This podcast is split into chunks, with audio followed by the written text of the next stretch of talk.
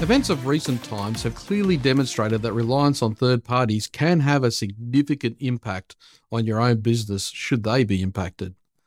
Organisations seem to have a fairly good response nowadays on covering themselves for disaster type scenarios when engaging third party vendors.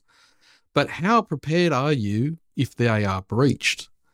The World Economic Forum Global Security Outlook report for 2023 stated Larger firms typically have small and medium organizations in their supply chain and consider them as critical partners.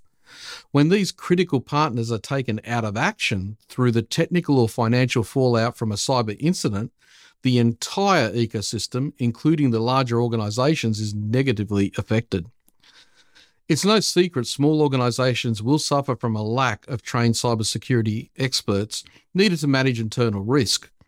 Smaller organisations are also more likely to report that they do not have cyber insurance than larger organisations. That's a telling sign as to the position of each one finds themselves in when it comes to cyber resiliency.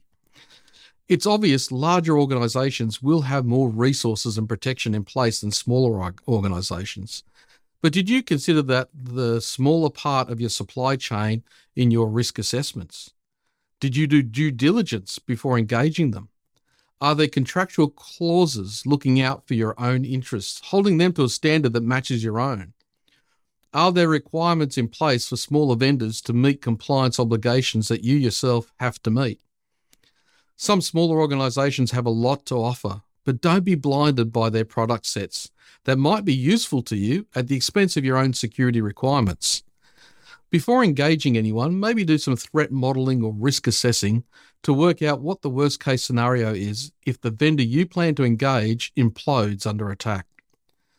Once again, if you have any questions you want answered, please feel free to post a comment or get in touch with us, and we'll make it a subject of a later episode. Thanks for watching.